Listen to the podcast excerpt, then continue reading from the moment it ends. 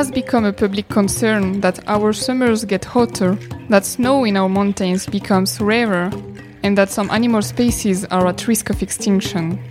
Climate change is now part of our daily lives and worrying youth generations about their future.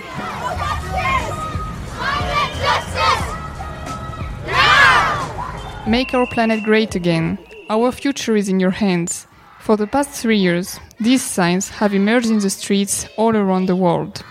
Youth for Climate, an international youth-led movement, seeks to limit the consequences of the climate and biodiversity crisis. In North African countries like Tunisia, the concrete consequences of climate change are already visible and directly impact human rights. For this new episode of EuroMed Standing Watch, we met Youssef Kreit, twenty-three years old and member of Youth for Climate Tunisia since its creation in twenty nineteen. She's a human rights and climate activist and explains how climate change directly affects human rights in Tunisia.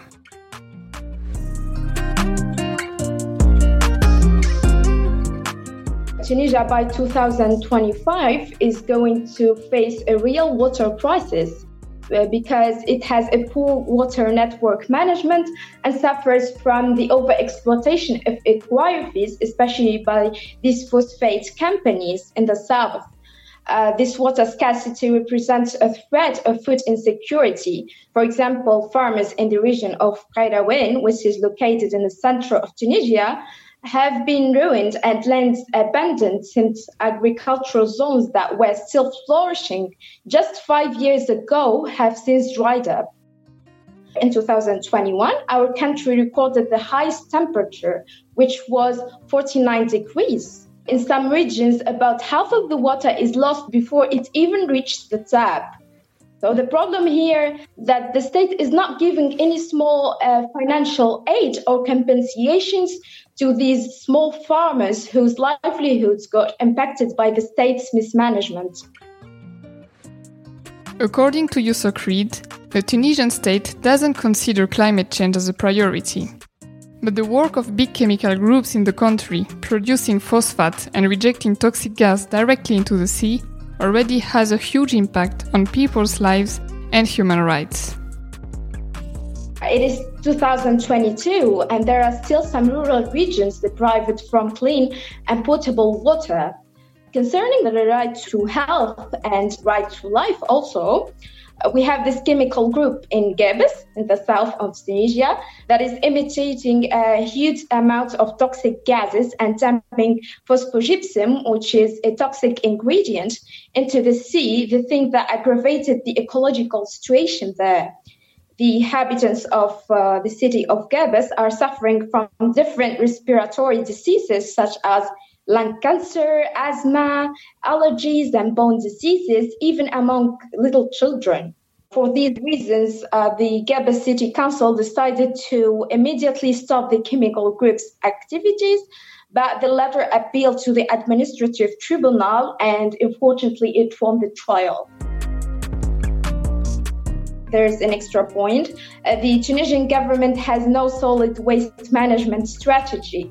So according to statistics, an estimated two point five million tons of rubbish is produced every year, and dumping the vast majority in landfills and recycling almost nothing, the thing that hindered the farmers' fertile landfills. And last year, the government decided to reopen Agirip waste landfill, which is the second largest in the country. So the local people demonstrated and they were repressed by tear gas. And a man died. His name was Abdelazik Lashab, who was suffocated by police gas. So the situation is, is quite chaotic. Let's now take a look at the political side of the story. Soraya Rodriguez is a Renew member of the European Parliament working on human rights and environmental law. From her perspective, politicians can still concretely act on climate change. We uh, recently adopted the biodiversity strategy, for which uh, I was uh, responsible in my political group. And we are now working on the first uh, nature restoration law, because the loss of biodiversity in the world is alarming, and that is uh, why it is no longer enough uh, to just protect. We must uh, be active in restoring biodiversity ecosystems damages. It's for this reason we need to continue working on strategies uh, to support our partner countries, to support the adaptation and resilience of their ecosystems. The right uh, to a healthy environment is one of the most uh, universal of human rights. Our health, uh, quality of life, sustainable uh, development, and the existence of the future generations depend on it. For this reason, uh, now the European Parliament has already called for its inclusion in the European Charter of Fundamental Rights.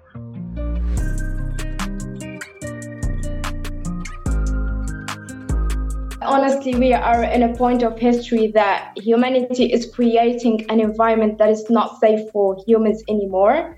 I think that it's high time that everyone engages in the climate justice cause and admits that we are living in a state of climate emergency before it's too late.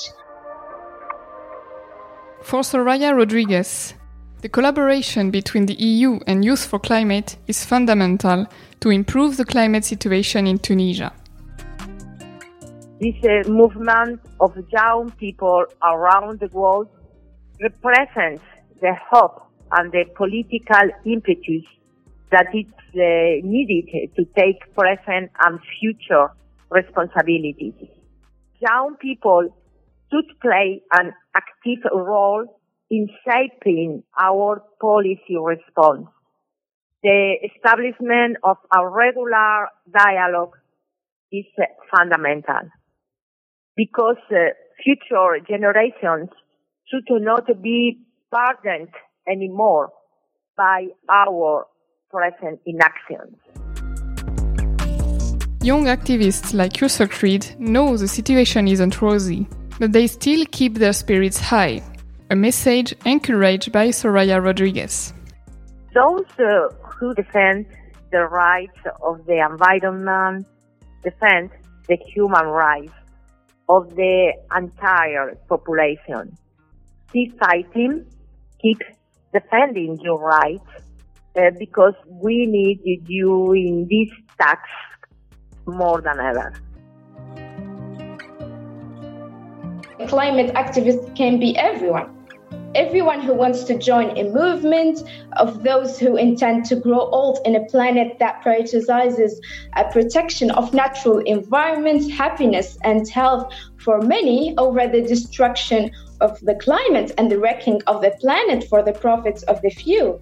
And by few here, I, I refer to corporates and businessmen who have no intention to change the rules of the game. And since the climate crisis is affecting every single part of our social, political, and even private life, we need climate activists advocating for climate justice everywhere, on every corner, and every state, on every uh, continent too. It's true that we will keep going, and we are not the limit, we are just the start. This is not a job for a single generation, but this is a job for all humanity.